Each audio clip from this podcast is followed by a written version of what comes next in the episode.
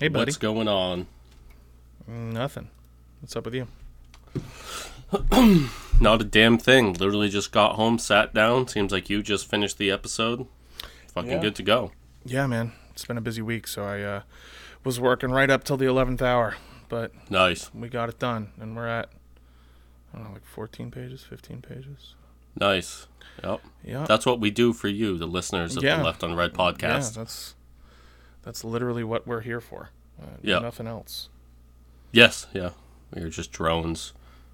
My uh, my cat Sancho, he um he's kind of pissed because I basically just uh, ate dinner real quick, then walked right up here and sat down. And usually, you know, I greet him, and he seems to be quite ornery.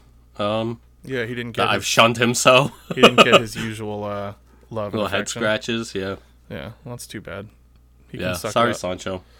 When you live a, a life of complete and total leisure, you uh, occasionally Literally have just to sleep for sacrifice. twenty hours a day. Yeah.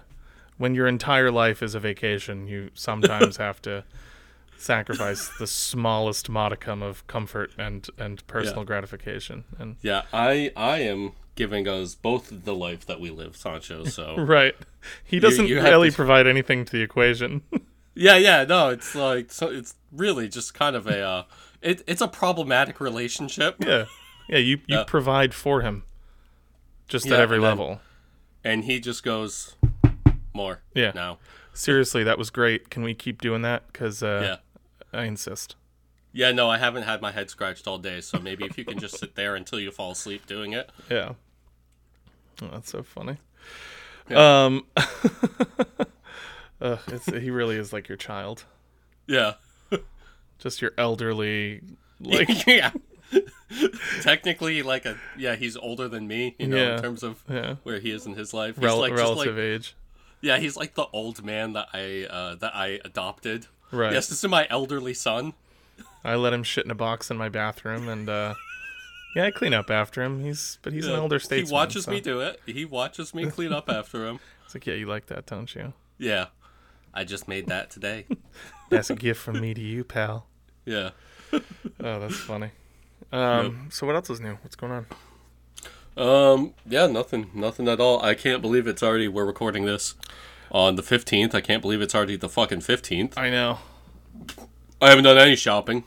Yeah, I have done some. Uh, I've gotten my most important gifts, but I still have like a, a few things I need to get, and I'm really pushing it. Yeah. I was like, oh, I still have like three weeks, and I'm like, wait, it's the fucking fifteenth. Yeah. Yep, it's you've got a week and a couple days, my friend. yeah. like ten days. Yeah. Yep, Yeah. a week from Don't Saturday. It's Christmas. Hey man, I've got um the work holiday thing this Friday. Maybe I'll win something in the raffle, and that can be one of the gifts. Dude, imagine you get like a pair of like uh, Gore-Tex gloves, or like uh, I don't know what kind of shit do they give away at the work raffle. Normal stuff. No, not not. No, normal stuff. You know. Gloves are Kitchen- actually nice. I mean, yeah, kitchen sets or um, you know, uh, I got a weighted blanket one year, and that's I still use that every night. So that was a gift for me. I won that in the raffle. that's cool. That was, I was very happy because like nobody else put in tickets for it. So I was like, I'm putting in tickets for this, and then I won it. Oh. All right. Did that? Yeah. What's uh? What else have I won at that fucking thing? I don't Oh, know. no. I, One year I got a uh for my uh girlfriend at the time. I got a bag, little bag. Gave that to her.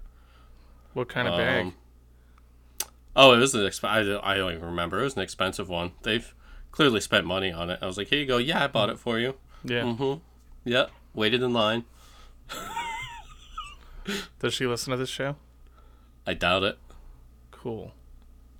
But if she does, I'm pretty sure I told her that anyway. Yeah. Oh, I was gonna say also it wouldn't. It's not like there's really any consequences at this point. Yeah, this was years ago, bro. this was like a long time ago. Yeah. That's funny. Yeah.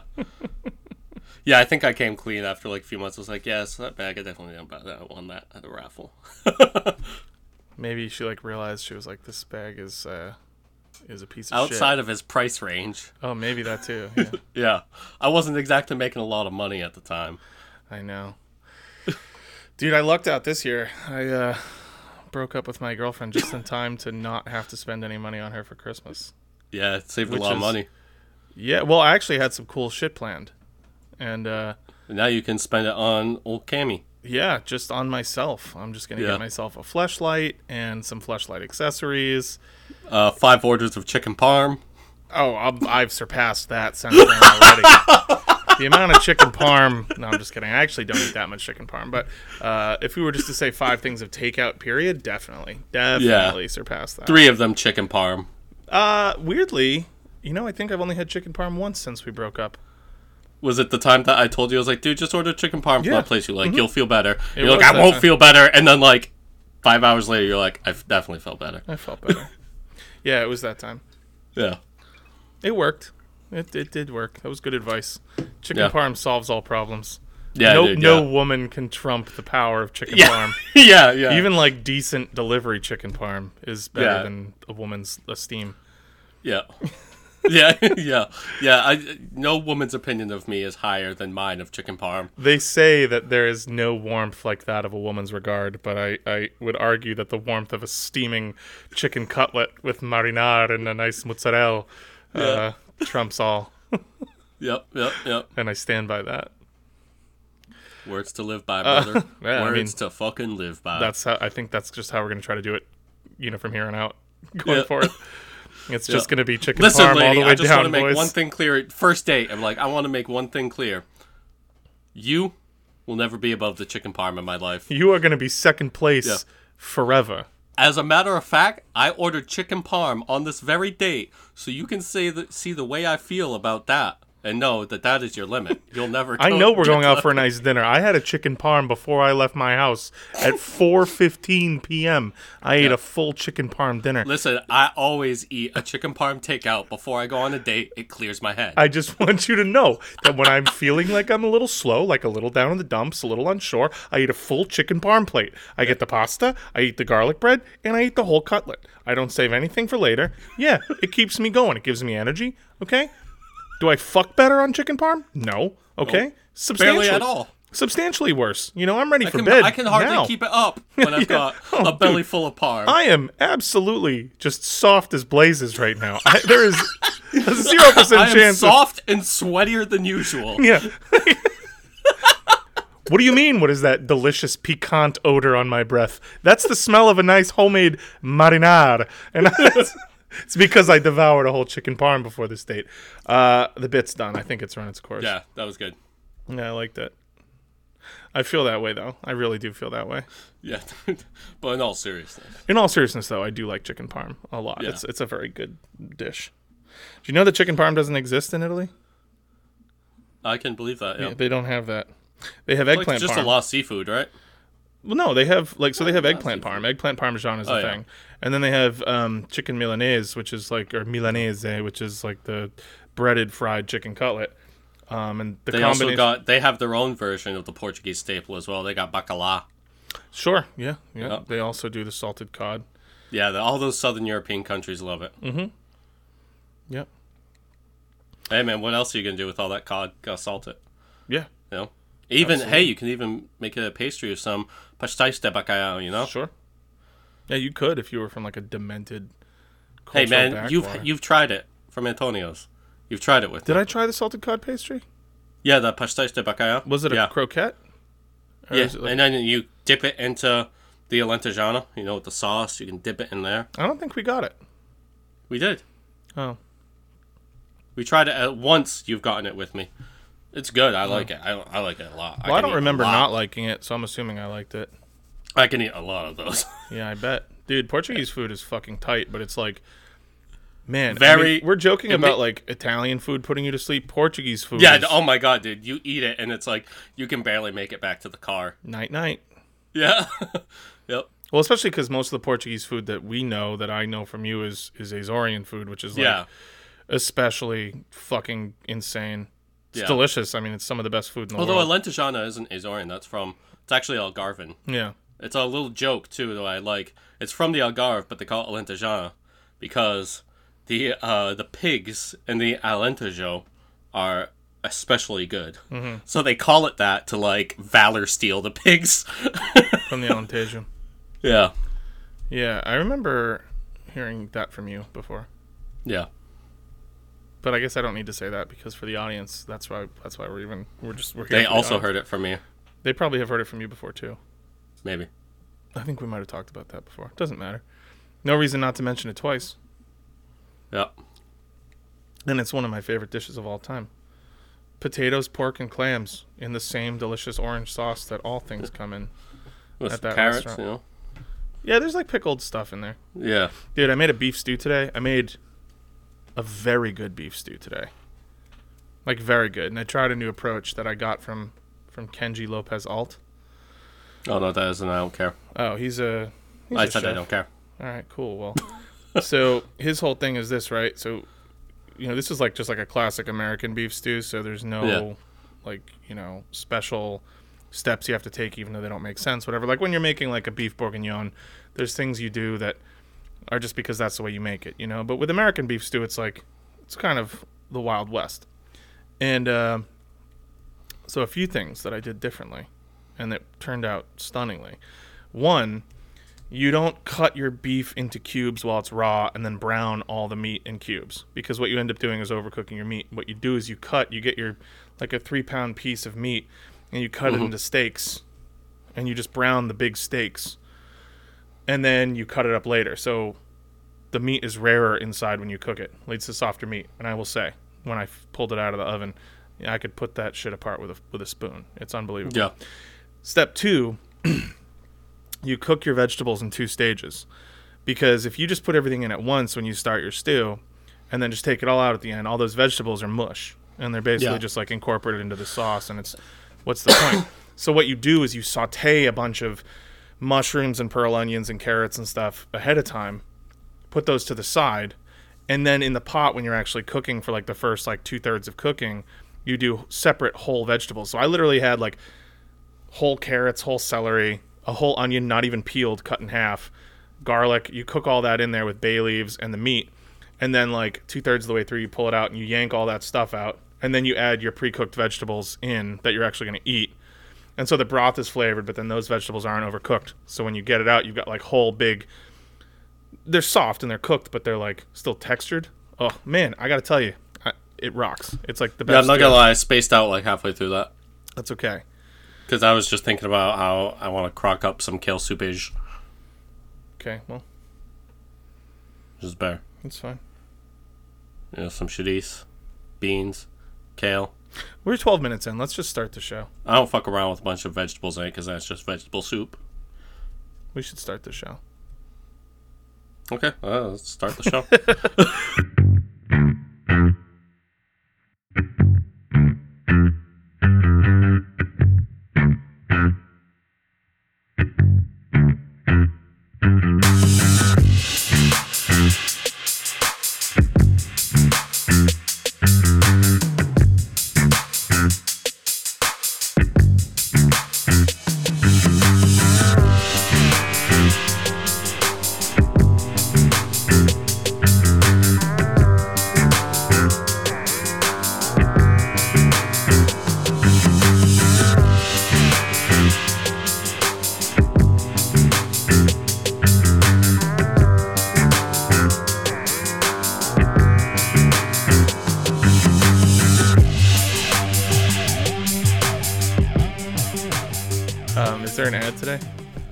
no, no, no. I said no. No, I know you said no, but then I said you can think about I- improving one if you want. So you're not going to take that plunge? No, no, I'm good. Okay. We're already 12 minutes, 13 minutes in. You're not good, is what you're saying. You don't have it in you. No, I am good. Yeah, you're, you're not able to. That's okay. No, just don't want to. All right, let's start the show. I mean, I, I guess I could do Gay Terminator 2 if you want. Where he's now he's the good gay Terminator. yeah. it's gay Terminator 2. now I'm and now I'm good. I'm still gay, but Yeah. now I'm um the good guy instead of the bad guy. Yeah. It was a little reductive, you know. At least you didn't do gay Terminator Dark Fate or whatever it was called. or I could choose a different Avatar, mo- uh, James Cameron movie. I could do Gay Avatar.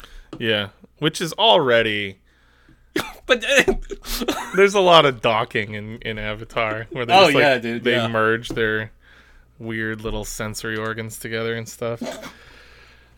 Oh, I can't wait for Avatar parts two through four. Hey man, I'll watch him. Wait, of course he will. I'll go see him in IMAX, man. That shit's probably gonna be Yeah. tight.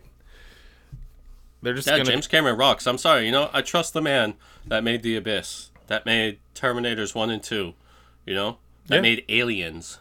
That made. Titanic your favorite movie. Yeah. No, but here's the thing. He did, in order to make that movie, he did go down and find the Titanic. Well, I, I believe he made the movie in order to get funded for that. Okay, well, so, but then he did go. He was like, fine, I will also make a movie while I do this. Right, and oh, so that's right, because when he made the movie, he depicted the ship breaking in half. And I remember that there was some controversy because the company that owned the Titanic had always said, like, that didn't happen because they were insistent on proving that their ship was at least structurally sound enough that it wouldn't just snap in half. Why would they, like, it's been 100 right fucking and years. it already sunk. Who cares? But they Yeah, they were like- talking about it. And so he went down and proved it. And like they found it and it was in two pieces. And he was like see? And that's pretty cool. Nice, that's cool. that's pretty gangster all right uh Egg on their face, huh? yeah right well without further ado um what do you say we talk a little bit more about the sengoku jidai Yeah, I mean, I guess we have to at this point, right? yeah unless you've got something else planned because i No, just, Which, frankly, would cat- make me really upset. This fucking cat is losing his mind behind me right now. Um, so in this one, we're definitely going to fly through periods of time a little bit more because there's just like so here's the thing. There are so many cool little side stories and as i was researching this i kept thinking of things and thinking of things. And what i usually do is i'll like try to work them all into an episode. But i've got 14 pages of just like pretty bare bones stuff here. So what I've decided is like going forward, maybe I'll do like little postscript episodes. Because like I want to talk about, you know, Takeda versus Uesugi. I want to talk about uh, Miyamoto Musashi. There's like just other cool stuff. I want to talk about ninjas, but I'm just gonna wait a while and we'll do like little like Sengoku postscript episodes where I talk about that stuff because I want to Sure. get through the actual like meat and potatoes of it. yeah, we really didn't talk about. It was a long ass episode last time, and we really only talked about a short period of time. Yeah, and it was it was all just like I felt like it was important to give some build up, but this time we're diving in and we're just gonna start plowing through events. And uh, Let's plow. so nobody give me a hard time because Give that's how we time. have to do it, man. Otherwise, this would be like a twenty part series, and I'm not doing. I'm just not doing that. I'm not fucking doing that. You kidding me? So rest assured, like anything that you feel like I skipped over, there's a few big things, and down the road we'll do like individual little, little side story episodes on those. Um. So, what are you laughing at the cat? Yeah, he, yeah, he's just been losing his fucking mind behind me, running back and forth, Yeah, he's and then he stopped and just slunk up. what a, what a little bastard. Yeah, well, he's starting to pick up speed again. All right. All right. So, uh, in last week's episode, Yep. uh, we discussed the genesis of the Sengoku period, wherein the feudal lords of Japan realized that um, the central control of the Ashikaga shogunate was no longer as powerful as once believed. So, seeing this, the lords of Japan slowly but basically unanimously came to the conclusion that um, if the shogun could not maintain control, and since obviously the emperor couldn't because he'd been a figurehead forever, uh, they are going to have to assert themselves and attempt to establish some kind of new order in the land themselves. This is the true essence of the Sengoku Jidai, um, and as we mentioned previously, the Japanese term for this was Gekokujo, or the small conquer the big. So basically, uh, what we're seeing are lords who were previously considered sort of inconsequential rising up and overtaking the daimyo who had previously dominated them and their land holdings. And this is a massive shift from the policies which had come to define both the Kamakura, excuse me, and the Ashikaga shogunates. And so to see lords sort of so openly flouting tradition um, was actually pretty scandalous by contemporary standards. Now, uh, a lot happened during the Sengoku period, and we talked a little bit about it last time. Uh, we're discussing a period that spans approximately 100 years or more, and so obviously, as I said, I'm going to kind of end up skipping over some stuff um, because I'm just doing a trilogy, and and and there's just no way. Like I was for part of my research on this, I was listening to other podcasts and watching um, some different like documentary series and stuff, and there are people that do like 80 part episodes on this and they go into every little thing and it's not happening. Um, so we're just going to hit some uh, really important defining points and and that's going to be it.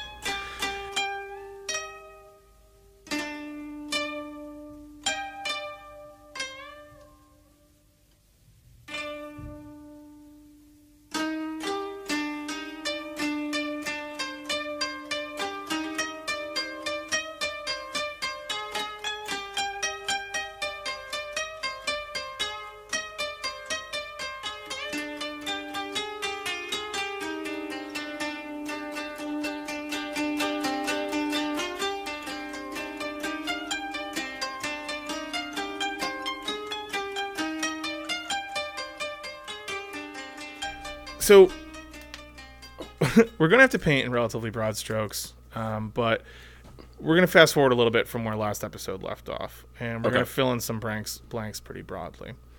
So, as I mentioned, um, the Sengoku Jidai is broadly defined as a period of massive social unrest wherein daimyo, or the hereditary samurai lords of Japan, uh, are amassing increasingly large degrees of personal power, and they're beginning, beginning to exert that power on a national scale. Mhm. So obviously, the idea of the modern nation state did not quite exist yet at this point in time. Uh, but I will say that in Japan, they actually probably had a greater sense of national identity than you would see in, say, like medieval Europe or another nation at a similar level of development. Um, people are obviously still loyal to their local daimyo, and that's probably the most the, the easiest cognate to like a modern sense of national identity. People would consider themselves citizens of their province but at the same time they do have this sort of idea of, of a japanese national identity. And a lot of that has to do with allegiance to the emperor who as we mentioned has this sort of uh, semi mythological godly status in uh, in japanese society.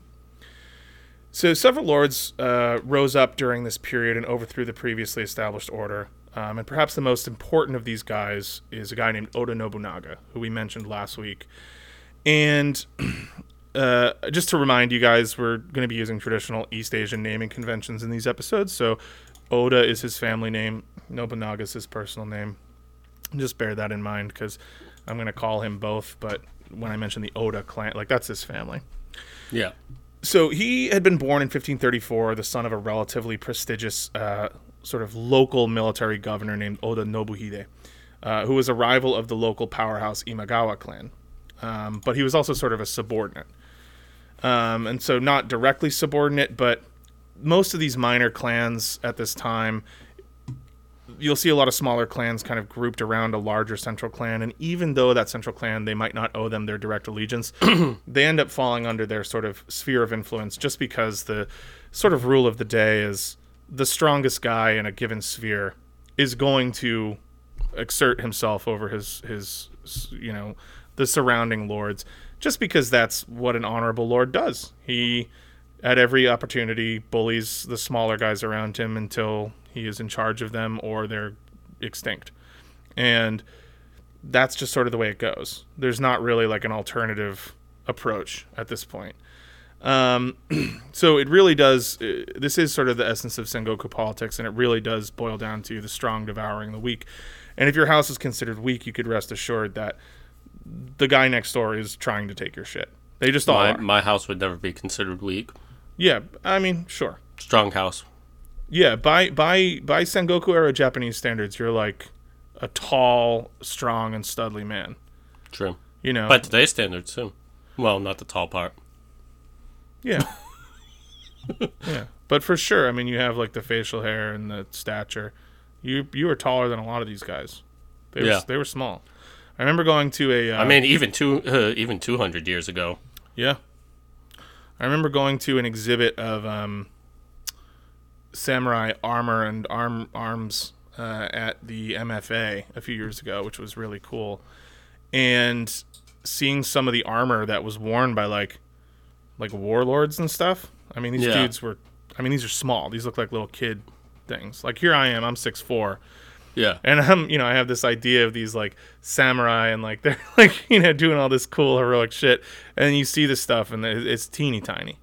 Well, it, did, it was like a, I was listening to Age of Napoleon Mm-hmm. um, a couple weeks ago, on uh, the uh, the Austerlitz episode, Yeah. Which fucking finally Austerlitz. I know. I haven't Um, kept up with that show, but it's such a good Oh show. my god, dude, yeah. Woo. Fucking awesome. But uh, you know, so um the host he was talking about um the uh the Russian, I think it was Russian, like the Imperial Guard. Mm-hmm. Like the like the Emperor's like personal guard. And he was like you had to be like a tall soldier, so like the um you had to be at least five foot eight to be in the like personal guard of the Emperor. Yeah. I was like, damn. I like I cleared that pretty easy. Yeah, dude. I'm five nine.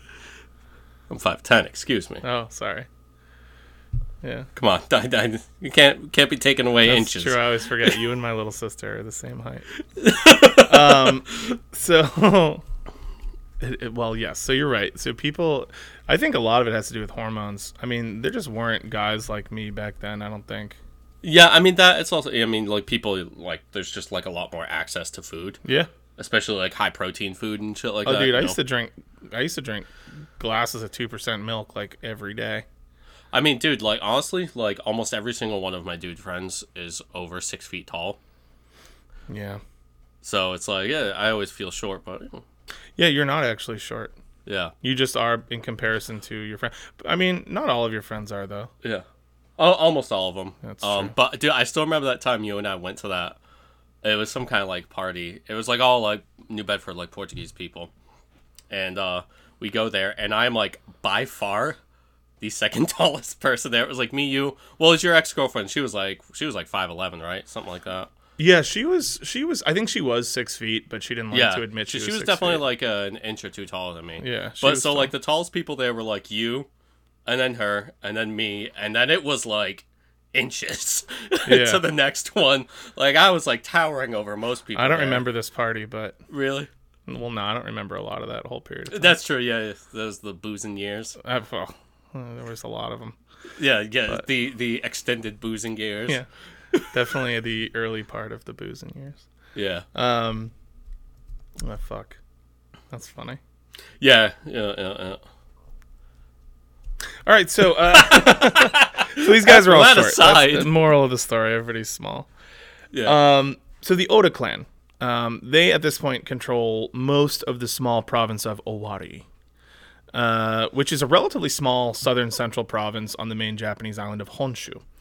Notably, the territory was beset on all sides by powerful daimyo with massive military forces and impressive pedigrees. So the Takeda and the Uesugi clans, who I keep mentioning, are to the north. Uh, the Imagawa, Imagawa and the newly reformed Hojo clans are to the west, and the imperial capital of Kyoto is to the east. Um, and then the sea is obviously to the south. So the Oda are basically sitting ducks waiting to be trampled on the road to consolidating power. So they're like the buffer state in between the imperial capital and like all these other power players. And like at some point, somebody's gonna have to cut through and try to try to take the capital. yeah, not a great place to be. Yeah, yeah. Um, Japanese provinces, at least traditionally, are kind of interesting. Um, there were semi-established borders, and the people had a general sense of which province they inhabited. But the provinces were not always directly tied to a particular political entity, so there wasn't always like one ruler of Owari province. There wasn't always, you know what I mean? A given province wasn't always directly administered. So the provinces had these sort of historical boundaries. people had the idea that like you're from Owari, you're from Owari, and it's it's a little weird to the modern mind, especially in America, right, where you have this idea that like Texas is Texas and there's a governor of Texas, right? Um, Owari province could be a part of a larger domain. It could be cut in half and be two domains. Somebody who rules a neighboring province might own like the top corner of it. Yeah. So it's all kind of convoluted, but there is this general. it- that's like feudalism, you know. It's kind of like Yeah. uh, like I always like to go back to like William the Bastard. He was the Duke of Normandy. Yeah. The duchy's part of the Kingdom of France. Yeah. But then he becomes the King of England. Right. But the Duchy of Normandy doesn't become part of the Kingdom of, of England. Right. It's still the Kingdom of France, but the King of England isn't, you know, a subject of the King of France. It's all a weird thing. You know? Right. It's sort of like that. Um, same basic idea, except there's Yeah. never like the one thing that makes Japan different from Europe is that there is never officially anyone who is more powerful than the emperor. Like everyone always considers themselves an imperial subject, Okay. no matter what. even though they're like they they nobody asks the emperor permission for anything. They do, but they basically say like, "Hey, listen, we're gonna have a meeting tomorrow, and I'm gonna ask you for per- permission to do this. Um, you're gonna do that, right? Right? Yeah. Like that's good with you, right? Like, and it's it's very like he's getting strong armed and just has been for centuries. But there's never this idea of like extra national, I don't know, citizenship or breaking away. No one's interested in that. Like everyone wants Yeah. to maintain the status quo, even as they're constantly flouting it at every turn. It's it's just really weird. yeah. Um. so it's kind of confusing, um, but here we are. So Nobunaga is the eldest son of Nobuhide. Uh, Okay. He has one older brother, but his older brother was a bastard. Um, in Japan, it's a little different than Europe. You're not entirely out of the line of succession by being a bastard, but you're still not an ideal candidate. And if Yeah. you like your second son more, he's just going to inherit. Um, primogeniture is not, strictly speaking, a thing. You know, your first son can be expected to inherit, but it is not like a, a cut and dry situation. If you got nothing else, he'll do. yeah, and and but a father, And if he's or- really good, he'll definitely do. of course, he'll definitely do. Yeah, um, but you know, if he's kind of a kind of a little, If he's got like a Not- gimpy leg, or he's like a little bit of like a, you know what I mean? yeah. If he's not number one, you know. Um, yeah. He might be number one, but if he's number two, then yeah, yeah. you know he's number two no matter what number he is. yeah. Um, so when Nobuhide unexpectedly died in 1551, Nobunaga is named his legitimate heir, and he inherits all the holdings of the Oda clan, and what little prestige at the time came with that inheritance. So wait, so Nobunaga is the younger son, Yep, not the bastard. he's the second son. Yeah, not the bastard. The bastard Oh, doesn't wh- inherit. So wait, was no Nobuhide the first? Or was he the bastard? Nobuhide is his father. The bastard Oh, doesn't okay, inherit at all. Sorry, Sorry. Yeah. There. So this is another thing, and I think we mentioned this last week, but with a lot of these noble families, the sons, the first syllable of their name is often the same Yeah, as yeah, that yeah, of their yeah. father. So it's kind of confusing, but So like with the Ashikaga shogunates, it's like Yoshi. In the Oda family, it's Nobu. You know, so there's Nobuhide, Okay, so Nobunaga, the. Nobutada. You know, so, uh, so it doesn't really matter. All right, so Nobuhide is the father. Yep. There's a bastard son, then there's a true son, Nobunaga. Yeah, and so Nobunaga is the important one. Oda Nobunaga inherits, and that's the name you need to remember. Got it. Um, but he's a he, so this is like I said, kind of a small inheritance, but he's ambitious. And so, despite knowing that he's ringed on all sides by powerful adversaries, he sort of begins enacting a grand strategy, and he kind of comes to be the classic embodiment of Sengoku politics, um, and embarks on this quest to unify Japan and increase the prestige of his house. Um, there's a lot going on during this period, and I'm not talking about a lot of the little other power plays that are going on right now. Um, but I know that I mentioned that there are other lords who, powerful lords that are getting overthrown, which is sort of what happened with uh, the Nobunaga clan. But there's also lords that have just been powerful forever that are still powerful. Um, so the Takeda clan is to the north, and the Uesugi clan is also to the north. Um, the lords of these domains, Takeda Shingen, the Tiger of Kai, and Uesugi Kenshin, the Dragon of Echigo, those are their home provinces, and they have these cool nicknames because it's the tiger versus the yeah, dragon. hell yeah, dude. yeah, and they just like are they're mortal enemies, and like so throughout the Sengoku Jidai, one of the the big things is going to be like either one of these guys could probably have been the guy to unify Japan. The problem was they were so preoccupied with each other that they just spent all their time fighting each other, and they are the two probably honestly the two greatest military minds in Japan at the time. But in uh-huh. another kind of classic embodiment of the Sengoku era, there were these ancient feuds that like could not be ignored. And Yeah. more important than trying to be shogun was I finally have the opportunity to defeat my my mortal enemy. And so they spend all this time fighting. And the good part about this for Oda is that they're so distracted from each other, they're not noticing anything that's going on. You know, they might Oda's time to shine. yeah, he's like, all right, so these guys are going to take care of each other. And they go on to fight the four famous battles of the Kawanakajima Plain. And they become legendary just because these are like the biggest, some of the biggest Sengoku era battles, but they don't decide anything. They just like distract these two guys from everyone else. Um, yeah. They're just kicking the shit out of each other. for- Yeah. at this point, they don't even remember why, but it's too late to stop. yeah.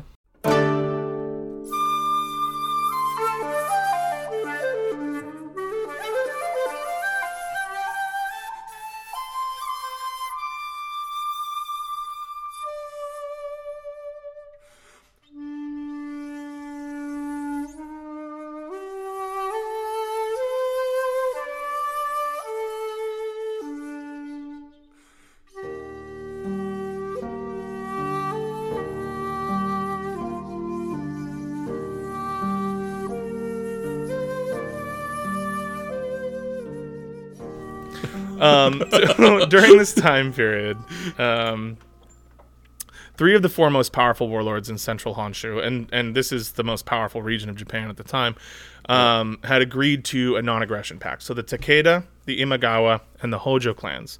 Uh, they're all of relatively equal prestige and standing. They're all ancient descendants of the imperial house. Um, and they'd agreed to not openly combat one another and to avoid infringing upon one another's endeavors to expand influence within their region. Um, it's not necessarily an alliance, um, but it did mean that they're not really fucking with each other. So, and as I mentioned, the fourth is the Uesugi clan, who's just caught up fighting Takeda. So during this time, the head of the Imagawa clan, who's the daimyo, daimyo Imagawa Yoshimoto, had become convinced that he could really quickly, with everyone else distracted, kind of rush the imperial capital in Kyoto, depose the weakened Ashikaga shogunate, and then convince the neutered emperor um, at the point of his sword to declare a new Imagawa shogunate, um, ruled by his own family. But there's just one minor complication, as I mentioned before. Um, who's in the way? Oda Nobunaga. So the Imagawa ruled Suruga province, which is one of the main provinces in the Japanese Tokaido region, which is this sort of region that cuts through central Japan. And it's named because there's this road, the Tokaido Road, that cuts right through it and is the main road leading to Kyoto in this region. Um, so between Kyoto and Suruga, as I said, lays Owari, controlled by the Oda clan. So Oda Nobunaga did not necessarily want to defend the Ashikaga shogunate, um, but he certainly had enough ambition to want to stop the Imagawa clan from trampling his lands and pillaging his holdings, and then just moving through and claiming the shogunate for themselves. Like, what does he get out of that? So it's in his best interest to just fuck it. Like, let's. This is where this is. This is our moment. We're gonna. We're gonna just try to fucking stop these guys. Man, this is crazy. You know, I, maybe people were more bored back then, but if I had a nice, if I was a daimyo, and I had a nice little region that I ruled, and it was all good, why do I gotta need to take another? uh, No, That would have been cool, just being like, no, you guys fight. I'm just gonna tend to my cool little area here. Y'all can fuck off. I think there stay right probably were guys who had similar outlooks to that, but that was Yeah. sort of antithetical to the entire mindset of a lot of these people. I mean, their I entire mean, yeah, maybe, maybe they got bored too. I don't know, man. Like, I like you think- know, there's like, well, I fucking I've read all the shit I have in this library. I don't know. if you think about it, right? This there's been relative peace and prosperity in Japan for hundreds of years at this point. Um, since probably the Mongol invasions, which were in the 1200s. And so you have this period of time where you've got this growing military caste who devote their entire lives to the pursuit of warfare, to the pursuit of bushido, to the pursuit of honor. yeah, But for 400 years, there's been no ability to fight anybody. yeah, I think at this point, like, it probably all started with just a bunch of hotheads who were like, all right, man, finally. Yeah, fuck yeah, dude. Yeah, I've been, Yeah. you know, I've been practicing chopping heads off since I was Yeah. six years old. finally some fucking action. Finally, some fucking here. action. God and, damn it. you know, they had this idea of like a noble, a noble death, and like the pursuit of a noble death, and um, I think it was, I think it seemed really appealing, like in Yeah, a genuine dudes got their blood up. Yeah, yeah, they were genuinely down to clown. Like they wanted Yeah. to fucking fight, and um, you know, so now all of a sudden an opportunity arises where it's like we can go do that. You know, I don't think there were a lot of people that were looking at it your way, where they're like, Like, but "Well, this is nice. It's I've got a really nice." we've all kind of got it pretty good right now, Yeah. fellas. Don't Yeah. can't we just uh? They're like we could have it better, Well, And the- I could have it better. I don't care about you fucks. right? I could have This it better, This is a zero sum game, The boys. and the only way to have it better, is to make you have it worse. I'm gonna take what you got, and then Yeah. you know, so they're warlike people. Um, and you'll see more and more of that as the story progresses into the next one, and because as soon as as soon as Japan is unified, spoiler alert, they immediately start thinking about like what the fuck can we conquer? Like they their imperial ambitions begin here, mm-hmm. and you'll see that sort of come to its genesis, or I'm sorry, come to a head like in World War II. But a lot of that Yeah. stuff, a lot of that stuff has been fermenting, fermenting for a long time, and you'll see like a lot of the stuff that comes to pass in World War II has actually starts to be planned in like the the 1500s. Yeah, they- they punched above their weight class for sure. Absolutely.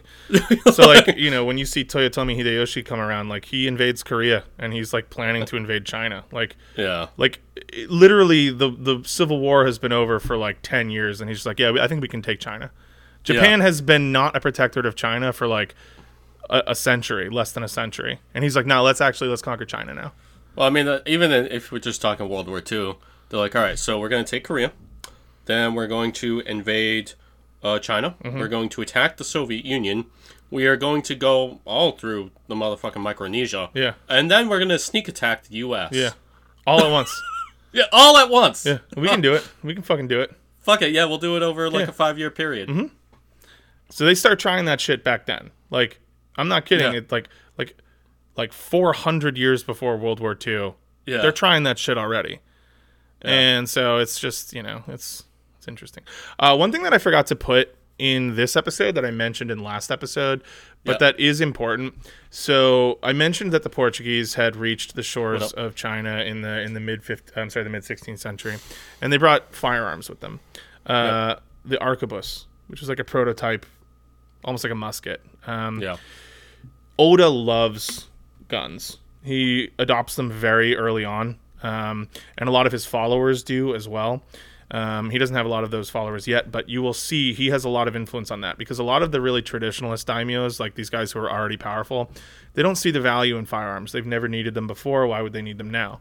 This young, you know, relatively unimportant guy obviously is going to seize on that and be like, fuck yeah, why wouldn't I take every advantage I could possibly have? So they end up playing um, a pretty big role in a lot of his victories. We're not going to talk about that super specifically, but I think it's kind of important to acknowledge and recognize that um, Oda Nobunaga is an early, early, early um, adopter of guns in Japanese warfare, which we Yep. don't see a lot like in movies and stuff, but they're around. Like they have guns at this point. They're still fighting with swords and spears and shit and bows and whatever, but they have guns. okay, Um, So, like I said, you know, before we went on that long tangent, it's not necessarily that Oda wants to defend the shogunate, but he does see the value in stopping Imagawa where he, you know, is. yeah, So he rallies his men and he makes up his mind to try to halt their advance at all costs. And so this ends up leading to the Battle of Okehazama, which uh, takes place in 1560, where the Imagawa army, which is like 25,000 men strong, um, is encroaching onto Oda lands, and it finds itself in a particularly tight situation facing off against a foe that they had never even really considered an obstacle. They sort of thought like, okay, if if Oda rises up against us, we'll just sort of smash him, head right through him, you know, and head into the capital. Um, this is because the Oda clan could really only muster between two and three thousand men. So compared to twenty five thousand men, it's pretty clear, like by almost anyone's estimate, that this isn't really like a fight. Um, so here's the thing, though. I mentioned last episode that Oda Nobunaga, um, he's going to go on to become one of the most monumental figures in Japanese history, and so you have to figure there's probably some genesis point to that. Like, why is this guy so revered to this day? Well, this yeah. I've heard his name before. yeah. And so this battle is kind of the start of that. So accounts differ as to the exact layout of the battle. Um, but everyone kind of agrees that it wasn't like a like a stand up fight. Um, which is okay. Like by Japanese standards, especially at the time, that doesn't necessarily like make it like a dishonorable fight or a bad fight. If your strategy leads to the defeat of the enemy, that's cool. You know what I mean? So um, the traditional narrative states that Oda, uh, recognizing the numerical superiority of his enemy, um, sort of lays this perfect ambush and is able to capture, um, catch the Imagawa forces uh, in the field by surprise. And then he runs up on their camp and, and murders uh, Imagawa, the daimyo, um, in his own camp. Uh, This isn't generally accepted to like really make sense by modern historians. Um, the actual events are thought to actually be a little bit more haphazard, a little bit less strategical, um, or a little bit less strategic. So Oda at the time uh, had fought, you know, battles with his father and whatever, and was kind of known for being sort of reckless in battle and really aggressive, and like just a big fan of like the all-out frontal assault. And that ended up actually working a lot for him because in traditional samurai warfare, that was less common than you would expect. There were a lot of feints, a lot of skirmishes, a lot of posturing, um, because you know people didn't necessarily want to. It's a small country, and even though there's a big population, people aren't necessarily interested in like wasting life for no reason. And so here's this guy who's willing to just like charge head on at people and just be like, "Fuck it, let's do this." Like, and that's sort of Yeah. his approach. Um, and that actually was fairly successful. So whether he intentionally charged the sleeping Imagawa clan uh, camp or stumbled upon it by accident, um, it's it's possible that he just went ahead and attacked him while his army was at camp, not really mobilized, and he caught them by surprise and was able to just inflict massive casualties on them while they tried to mobilize. Um, and so again, I mentioned in the official story, it says that Nobunaga himself killed Imagawa, you know, in the enemy camp. Um, what probably happened is that he escaped, and then Oda sent, you know, a cadre of his field officers and cavalry, and they sort of ran him down and just like unceremoniously hacked him down in the field, Damn. which is like less. It's less like honorable and like a traditional narrative, but also it's like fuck it, like when you got a twenty five thousand strongman army like invading your territory, it's like you get the opportunity to just kill the leader, you just do it, and so that's what he does, you know. Yeah, fuck it. Yeah. He just yeah. kills him. Um, the, the specifics honestly don't really matter. The important thing is that despite nobody ever considering that it was even a possibility, uh, Oda Nobunaga just fucking murked the Imagawa clan at Okehazama. Um, and the entire country is like, what the fuck just happened? Like, I've never even heard of this guy. Imagawa's Imagawa. Like, he's imperial. Like, what the fuck? And this dude was just like, yeah, no, I just fucking did that. And Yeah, so, it's just like, yeah, what's up, man? absolutely. Here I am. What's up? so a lot of um, a lot of people start to see them as like movers and shakers. They're like, all right, this guy's gonna be something. He's clearly got a destiny. Yeah, he's just killing folks. Yeah, yeah. Um, so firstly, Oda realizes the skill. There's a couple of, of cool side effects to this. So he gets a lot of new followers in the wake of this battle, um, but two stand out in particular. So uh, after this battle, Oda realizes the skill and the value of one of his young sandal bearers, which is a ceremonial task that sort of a lowly samurai can achieve if he gains the favor of his lord, and the lord is sort of like interested in like maybe grooming him for higher command, but it's just like seeing how well he can serve. So he literally carries around the dude's sandals for him when he's like walking around camp. The Lord's Um, footman. and so this is a young guy named Kinoshita Tokichiro, um, who was actually born a peasant, which means that this wasn't his birth name. His birth name was Tokichiro, but he was given the name Kinoshita. Um, and he had risen from nothing to become a personal servant of a daimyo. And later on, he will take the name Toyotomi Hideyoshi, which is an important name, and you should remember that. Okay, Um, remember it. Toyotomi Hideyoshi. Yep. So he's there's three names you got to know in the Sengoku. There's Oda Nobunaga, there's Toyotomi Hideyoshi, and then there's the next guy. Um, but also a quick side note: Okay. uh, in later eras and in earlier eras, the idea of a peasant becoming samurai was not a thing, because most samurai were defend, uh, descended from rank uh, uh, branches of the imperial nobility that had sort of become distant enough that they ended up sort of systematically being snipped off, and so they were given this sort of in between status where they're above a commoner but they're not imperial.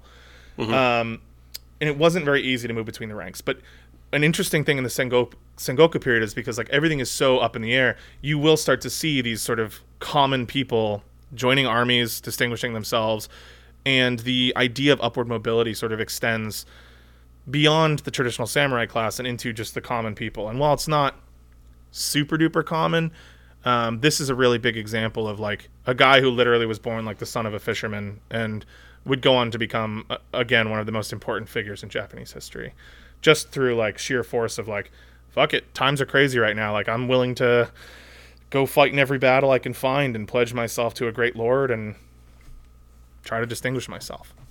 Yep. Hell yeah, brother. Hell yeah, man. Um, so the second big thing, um, Okay. as I mentioned, a huge number of the Imagawa clan's former retainers are going to now defect and pledge themselves to the Oda clan. Okay. Um, among these is a relatively unknown uh, small local daimyo named Matsudaira Motoyasu. Is he um, the third one I should remember? Yes.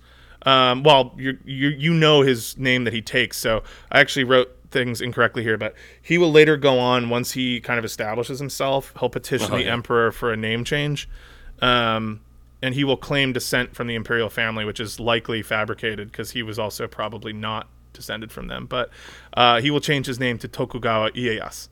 And so that's the last name that you need to know. Yeah, Um, Tokugawa. You've probably heard of the Tokugawa shogunate. Again, spoiler alert. I don't fucking know, but uh, we'll get there. So, um, so these are the three guys you need to know. So that's when you see Toyotomi and Tokugawa enter the the sort of narrative. They're both right, serving. so we got, we got Oda Nobunaga, yep, we got Toyotomi Hideyoshi, yep, and we've got uh, Tokugawa Ieyasu. yep. And Right. these are these are the the the founding fathers of unified modern Japan.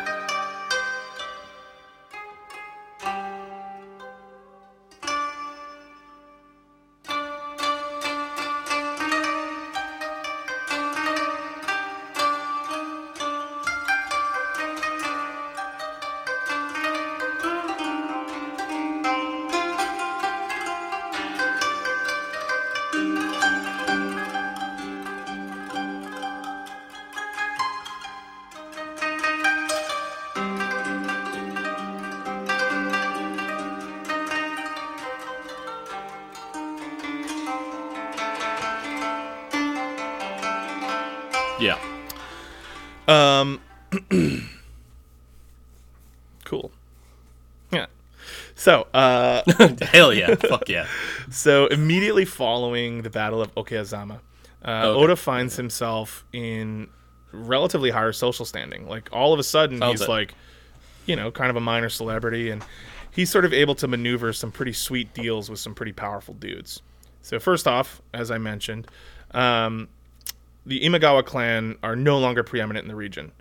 Uh, so in their place, the the previously downtrodden Matsudaira clan, who I just mentioned, Tokugawa's actual clan is the Matsudaira clan before he renames them.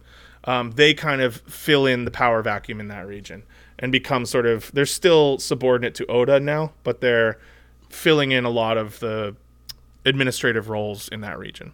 Uh-huh.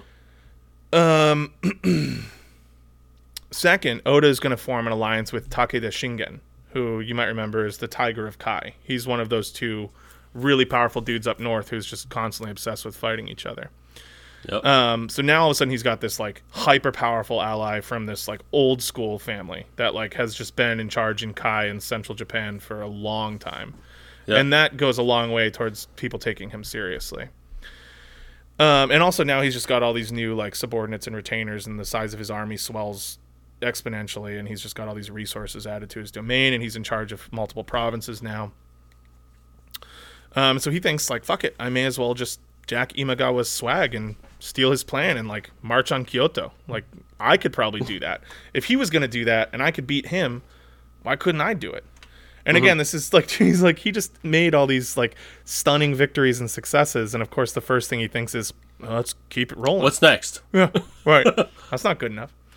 Um, so there's a lot more to it, but basically in the 1560s, he's going to begin paving the way towards conquest of the entire nation. So uh, first, he's going to start undermining the delicate system of alliances uniting the neighboring province of Mino under the Saito clan. Um, and he definitely brings the Saito's uh, chief three retainers. He had these three guys under him that were called like uh, the Triumvirate of Mino, and he he basically gets them all slowly one by one to like defect and join his side. And so he takes the Saito clan out without really having to fight them. Um, And then it's on to Kyoto, which he intends to occupy, ousting the sitting shogun uh, Ashikaga Yoshihide, who was himself a puppet shogun set up by the previous shogun's murderers, who were probably other daimyo, but nobody knows who they were. Uh, but they hired ninja and they assassinated him. Um, so Oda had previously been approached by the murdered shogun's brother Ashikaga Yoshiaki, who begged this newly preeminent daimyo to help him take power. So he goes ahead and does this. Um, he's like, "All right, yeah, I'll help you," but I think they have different ideas in mind. Um, I think Yoshiaki was like, "Yeah, help me come to power, and then I'll reward you with a position in my court, and I'll be in charge." And I think Oda was like, "Yeah, I'll help you come to power, and then you will do whatever the fuck I want because Yeah, yeah, you know I bought you your throne." yeah. Um, so as soon as he does this, he goes in and very quickly defeats the pretender shogun and puts Yoshiaki in power. And Yoshiaki offers him like all these titles, and he's like, "No, I'm good. Like I'm happy just being the daimyo of Owari, and uh, someday the day might come where I ask of you a favor. Yeah. Um, but obviously the shogun doesn't like this. It's way too open ended, and he's just like, "All right, I feel like this guy's gonna try to walk all over me," which he was. okay, so this is starting to feel not that chill. this is not as chill as I thought it was gonna be. Yeah, definitely thought this would be a fairly chill, kind of cool. yeah, We're, bu- we're buddies. You helped me take my but I rifle find- I kind of feel then- like you're trying to fuck me here. yeah. It feels like feels like maybe you want to be shogun, yeah. um, or at least in charge of the shogun. Which Yeah. whatever, what's the difference? And that's something again we've talked about that before, but like for a lot of these guys in this period of time, um, and you'll see this more with Toyotomi Hideyoshi, like they're less concerned with the trappings of power than they are with actual real temporal power. Yeah, they, they don't necessarily need the title. They yeah. just. And the title would be nice, but if the title But is they're okay being Shadow Prince. right, if the title is the one thing standing in the way of them in success, they'll just take the power. And if someone else has the title, fuck it. But that's like the whole idea behind the shogun in the first place. It's like Mm-hmm. the emperor is still nominally the head of state. The shogun is just the temporal power behind the government. And Mm-hmm. then, like I mentioned during the Kamakura shogunate, like for a long time, the shogun was also a puppet, and there was the shikken.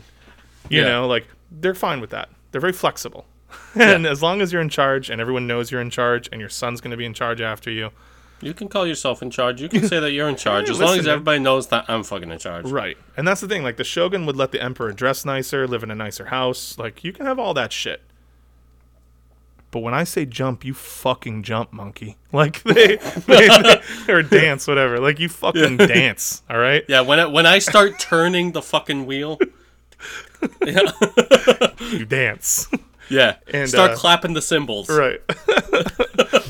um, so, uh, for the remainder of the 1560s and up through the early 1580s, uh, Oda is going to focus his efforts on knocking out any other major obstacles to his supremacy in Western and Central Japan. So, one after the other, he's going to subdue his foes uh, as he slowly, slowly calls across the country, working his way eastward and northward in an attempt to solidify his supremacy as the preeminent daimyo in Japan. Uh, he's aided in this quest by his two top generals, Toyotomi Hideyoshi and Tokugawa Ieyasu. Um, they're both pretty different, but they're both known for being really clever and really savvy leaders. Um, Toyotomi Hideyoshi is really adept at outsmarting his opponents, and Tokugawa Ieyasu is really good at outlasting his opponents. And those are two important things that you need to remember. So Oda is this aggressive, upfront, I will charge the shit out of you and I will scare you into running away and I will win. Uh, Toyotomi Hideyoshi is like, I will outsmart you into losing. Uh, Tokugawa is, I will be the last man standing. You know what I mean? No matter what. I'll take 10 losses if it means I get one victory. As long as that's the last victory and that's all that matters. So you'll see these personality traits kind of becoming their defining characteristics.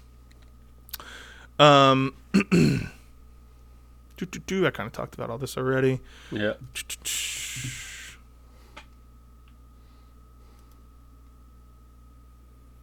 Okay, so as I mentioned, um, Tokugawa had at this point leveraged his alliance with Oda. He now has completely ousted the Imagawa clan, and he is the uh, leader, the sole leader of Mikawa province. And this is now when he actually petitions the imperial court and says, like, "Hey, like I'm now like a, a full provincial daimyo.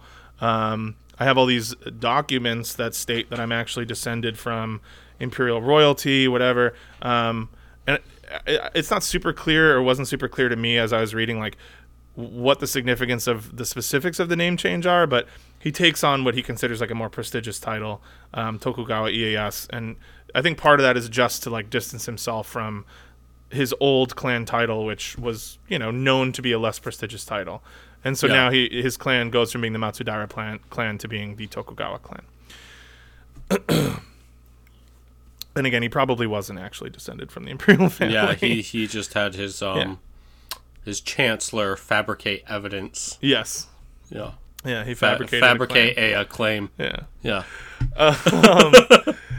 But either way, he was the, the emperor agreed, and he was granted an increase in courtly rank. There was this like official court ranking system of like people in in uh, imperial families that were descended from uh, the imperial family way back when, and so you have like a like a rank. It's like the third junior class of the whatever of the court or whatever. It's stupid.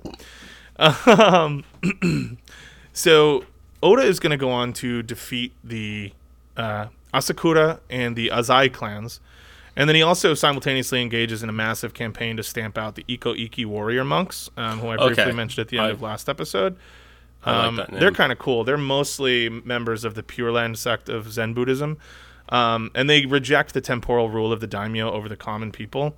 And so they set up these sort of strongholds of like resistance against any daimyo, and they'll sometimes make alliances with them, but generally they're like they like these fellas. they're kind of like commies. Like they they like you know they reject the uh, they reject the rule of of of the elite class, and they Yeah. seek to elevate the working man. I, I reject your caste system. Yeah, exactly. Plus, they got a swag name, dude. The Ikko Ikki. Oh yeah, and they uh, they dress really cool too. If you look up Ikko Ikki monks, they always have these like like cool robes, and they show them with the naginatas a lot, which are like the bladed pole arms. They had like Yeah. mainly because it was kind of hard. I mean, they'll show them with swords and stuff too, but um, the sword was sort of a prestige weapon, so they tend to show them with like slightly less um, elite weaponry, and they just These have like, dudes are swag. yeah, they're they're These dudes are swag. they're cool bro. as fuck. So maybe that should be one of our pictures. This I don't know. No, it should probably Yeah, be Oda they, they kind of look like um the the Southron men from uh Yeah, Lord of the Rings. I think I think that there's probably, um, there's probably some intentional yeah, they definitely look like influence there. yeah, Yeah, they have like the face covering and everything. yeah, exactly, yeah, yeah, yeah, yeah. Um, Yeah, hell yeah, dude. These, I'm, I'm rooting for the Ikko Ikki monks. don't. Um, they're gonna lose, but What? That's all right. but they're cool though. Like they are cool though. Hey, I ain't no fair weather fan. So anyway, I know you're rooting for them, but uh, Oda will ultimately prepa- uh, prevail over them at the siege of Ishiyama Honganji, which is a 10 year long siege of like one of the last Yeah, see, they held out, though. strongholds. Yeah, they do, but he's also keep in mind like he's devoting like one twentieth of his forces to this while simultaneously fighting like four Don't other wars. Yeah, like Don't take it away. it is what it is. It's a victory. um, at this point, it seems like nobody's going to be able to stop Oda. Um, he's going to succeed, but you know who's to say? Because you know what they say: the bigger they are, the harder they fall. oh my god, you put that in your notes. I did. I did. Um, I can't, I can't, I can't forget that. What was the words again? Oh yeah, the bigger they are, the harder they fall. Okay. the bigger the dick, the harder the balls. Um, so,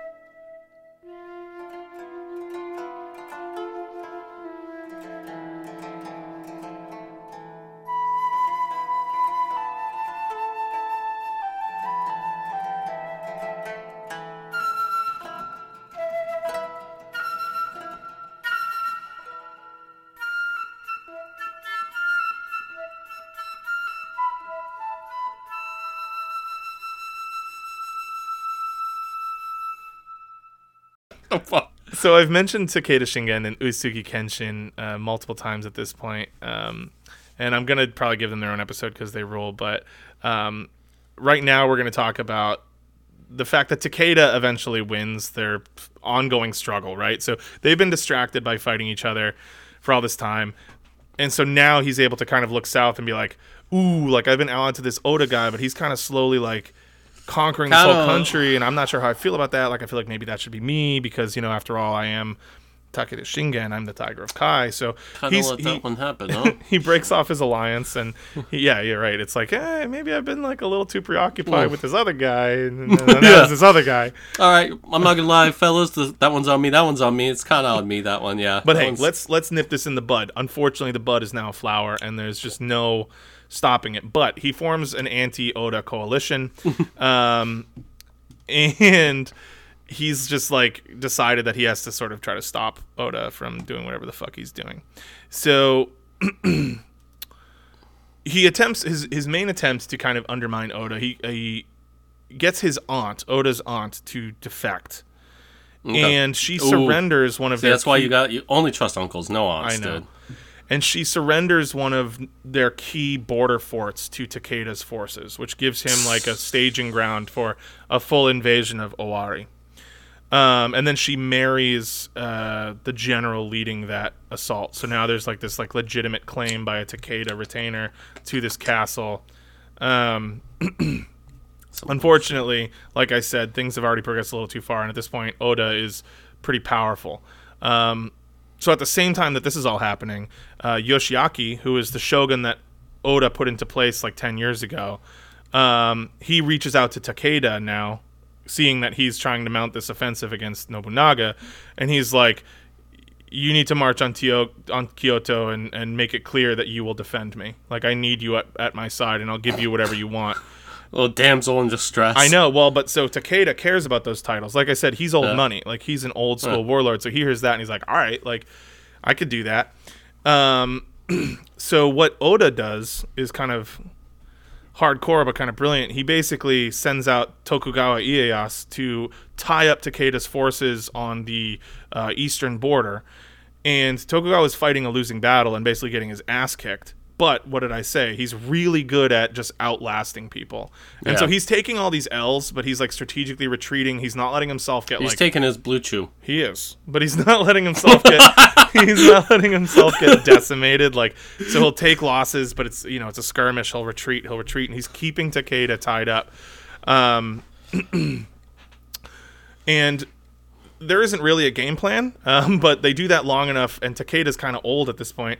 Um, he just dies in 1573. He just dies, and so they're like, "Oh fuck, this is awesome!" And his whole thing kind of falls apart. And Nobunaga's like, "Cool, I'm not looking to gift horse in the mouth." And he marches on Kyoto and just straight up deposes the shogun and makes him join a Buddhist monastery and shave his head and change his name and just Fuck abolishes dude. the shogunate completely. So at this point, there is no more shogun. He's like, "Ah, we tried that. Uh, you were obviously a little a little shithead, and so." Mm-hmm. there's just no more Shogun because I said so. That's his Stone Cold Steve Austin moment. Yeah, yeah. I, I was considering making making the, the Stone Cold Steve Austin joke, but you did it for me. What? um, so that's his moment there, and he, I he wish I had a seltzer to crack right now. Yeah. We already did that one once, so That's true. We did. Um, so ultimately, Nobunaga is going to go on to appeal to the emperor um, to to basically just start giving him titles and shit. Like he didn't want them from the shogun because the shogun was trying to like dominate him, but the emperor is a little weakling, and he's like, yeah, now I want that sweet, sweet legitimacy. There is no shogun, so he becomes you know like supreme general of the realm and protector of Japan and all these things.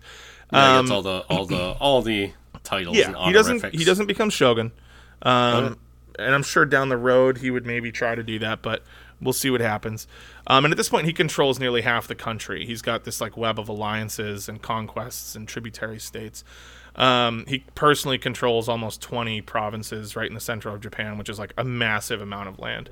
A lot of these other guys that we're talking about control like three or four, and they're considered like big players he's now in charge of like 20 provinces just again not directly but they owe him their allegiance and whatever um and so obviously he was lavish with support from the emperor um and it's just working out he's just having a great time and the Mhm. emperor like you know what is the emperor going to do the emperor's been a little bitch for centuries so Yep.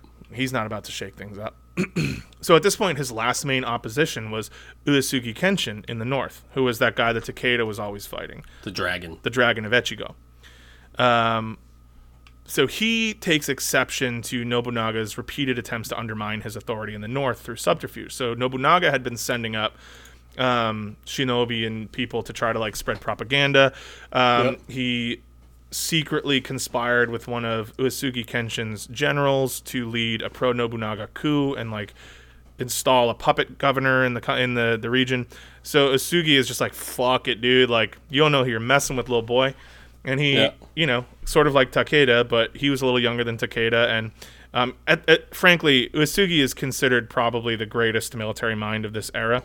he just wasn't as rich or powerful as Takeda. So like he was always going at him with like slightly fewer resources and always giving him a run for his money.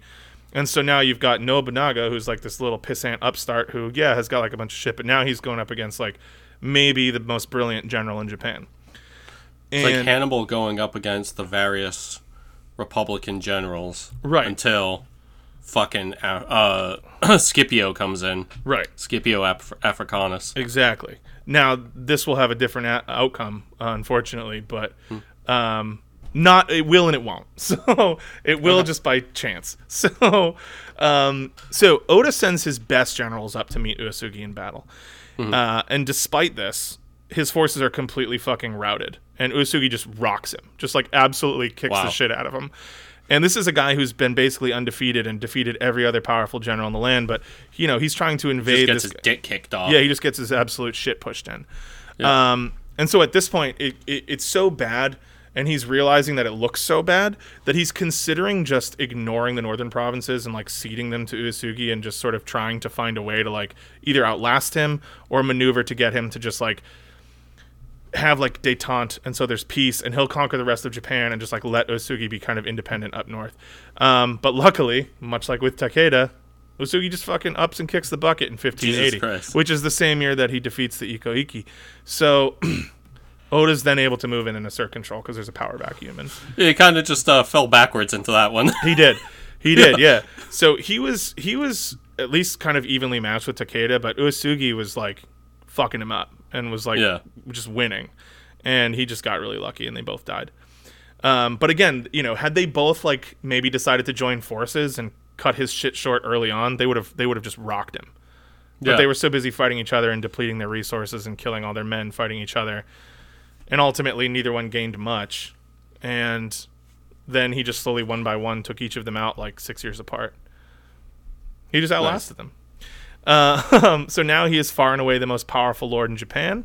Uh, he's directly controlling 20 provinces. He controls the capital in Kyoto. He's got all these titles directly from the emperor, and in everything but name, he is the shogun. He is he is running the country. He is the preeminent lord of Japan, and everyone uh, at this point recognizing it. There's no one else that's, especially in his region, but there's no one else in Japan that's tough enough to try to stand up to him. Um, so it looks like he's pretty well, doing pretty well. But hey, it's the Sengoku Jidai. So things are going to get fucking weird. That's number wank. It's number wang. so at the height of his power in 1582, uh, he was suddenly and mysteriously assaulted and assassinated uh, while he was on a religious treat, retreat at the Honnoji Buddhist temple by one of his retainers named Akechi Mitsuhide. Um, the reason for this betrayal is unknown, uh, but the potential for a power vacuum is obviously immense. Uh, so Mitsuhide fled. Um, he attempts to reach out to aid to the Mori clan, who are one of the other big clans. If you remember last episode, they. Um, I'm sorry, that was the Hojo clan, so ignore that. But the Mori clan is another, like, not as big as, like, Uesugi and Takeda, but they're sort of in this central region. And right now, Toyotomi Hideyoshi is sort of tied up fighting them. And so Mitsuhide reaches out to them and is like, "Hey, I know you fucking hate this guy. Like, will you grant me asylum? I'll help you, and we can try to overthrow him." Um, but Oda, I'm sorry, but Toyotomi Hideyoshi intercepts his messenger, and he immediately breaks off his campaign against the Mori, rushes off after Akechi, captures him, and fucking executes him on the spot in the mm-hmm. name of his, you know, beloved dead lord. Yep. And people hail him as a hero, and all of Oda's retainers, for the most part, swear fealty to him, and he becomes the new head of this coalition. And now, former keep in mind- peasant. former peasant, Um, a fishmonger. and they obviously don't like it. Like they all look down on him, but he's also like a brilliant leader, and he's the smartest of them all, and he's got this big army, and he's right in the, you know, he's they're mobilized. It's like a Julius Caesar situation. Like he's got the devotion of his men, and what else can you do in the face of that? And so even Tokugawa Ieyasu, well, I would say it's more like Augustus. he- sure, Because. Augustus was lowborn. He was uh, plebeian. Yeah. Um, so even Tokugawa Ieyasu pledges devotion to him, even though he probably at this point is thinking it should have been him, but whatever. Mm-hmm. Um, what does he do? He outlasts people, and so that's I his whole so I, thing. I man. was thinking about this when you said that. Yeah. I, I wonder how much of that is um the whole outlast thing about him. How much of that was that he just outlasted them, and it was kind of like a uh, like reality creates the myth or something like that. Sure. Yeah, Uh, you could say that about all these guys. So Yeah. much of this is like mythologized, and you know, Japanese history is a lot more fluid than even say like Roman history. So who knows? Yeah, was he always outlasting people in battles? Or Right. did he just only outlast in this power struggle and said, "Oh, but that was what he was always doing. He was always the last one up standing well, in the battles." when we talk about him next week, you will see there is more to it than just the legend. Unless I Yeah. mean the whole thing's a lie, but he he's he's biding his time, and he does have that reputation already at this point. You know, these guys when they were all still alive had this reputation. They all like represented these sort of three pillars of what led to someone being successful. You know what I mean? You had someone who was aggressive, you had someone who was smart, and you had someone who was patient. And like those three things together lead to success. Yeah, But yeah, I'm sure there's a, a big element of like after the fact looking back and being like, this is what defines this period and these guys. yeah, Um, And there's some saying, I forget what it was, but it's literally just something like that. It's like, you know, Oda attacks, Toyotomi plans, and uh, Tokugawa waits, or something like that. Um, so yeah, so Toyotomi is going to go on to take the title of Kampaku, um, which basically means regent. Um, he is lowborn. No one's going to make him shogun, right? Like, that's just a given. Um, he might have supreme authority over the country, but he's never going to be given that title. Um, people don't even like to acknowledge that he's samurai because his dad was a fucking fisherman. Um, but whatever, he's he's moving up to that, and he is going to start to work on what his lord started, which is conquering the rest of Japan. But we don't have time for that today. All we have time for is to say goodbye, and we love you. From left. Nice dude. Keep, yeah. kept, kept this kept this one to a nice tight seventy-five. Yeah, Nice. last one we went to like an hour and forty, so I thought this Yeah. one we would try. Well, I was be- thinking it's funny when we started this podcast. I remember both of us were like, as long as we can get like 45, 50 minutes to an episode, we think Yeah. that'll be good. To an uh, to an hour, it's like now we struggle to stay like an hour twenty is like a short one these Oh, dude. days. This is. I felt like I cut so much from this episode. Yeah. I cut out so much to get it down to this length. And I obviously, I guess I could have gone a little longer, but I did want it to be a little shorter than last week's. Yeah, And, uh. Yeah, we've we've had some marathon ones Yeah. in a row lately. Yeah. So So anyway, yeah. So that's this week. Um, it takes us right up to you know the death of Oda and the the ascendancy of Toyotomi. Um, and then next week we're gonna kind of talk about the next couple guys. And realistically, I could do two more episodes, but I don't think I want to. So yeah, so we'll see. We'll see how it shakes out. yep. Okay, great. All right. Yep. Well, yep. Yep. That's it. Okay, yep. Okay. well, okay. All right. Um, so yeah, that's it. I hope you guys liked it. Is there anything else you want to add? Uh, nope, nope, nope, nope, nope, nope, nope. Nope. Gotta go. Gotta go. Gotta go right now. Yeah, it's already uh, almost nine thirty. Um, yeah, but uh, yeah. So anyway, uh, I guess we'll just do the same things as always. Please rate and review us on Apple. Please tell people about us because we spread by word of mouth. Yeah. Um, yeah, just the normal ones. Yeah. Yeah, man. Fuck yeah, brother. Yep. Yeah, right, you can guys. follow us on the socials, Instagram, uh, Twitter, all that shit. You know, you know, you know the drill. You know that. You know how it goes. Yeah, we've done this a few times. All right. Well, as always, I'm Cam. This is Evan. Yeah. You've been listening to This Left is on Evan. Red. That's Cam. Yeah, this is Cam. That's Evan. yeah, What did I say? This is Cam. This is Evan. yeah, yeah, I'm I'm both guys, and yeah, yeah. that's my nameless that's doppelganger. Of my who, imagination. It's yeah. just a voice I do. Uh, yeah, imagine that would be really impressive because we interrupt each other so much. If I was able to do both at the same time, yeah, that would be pretty. Talk sweet. about speaking on both sides of your mouth. Am I right? All right. Well, uh, we'll see you guys next week. Bye. Peace.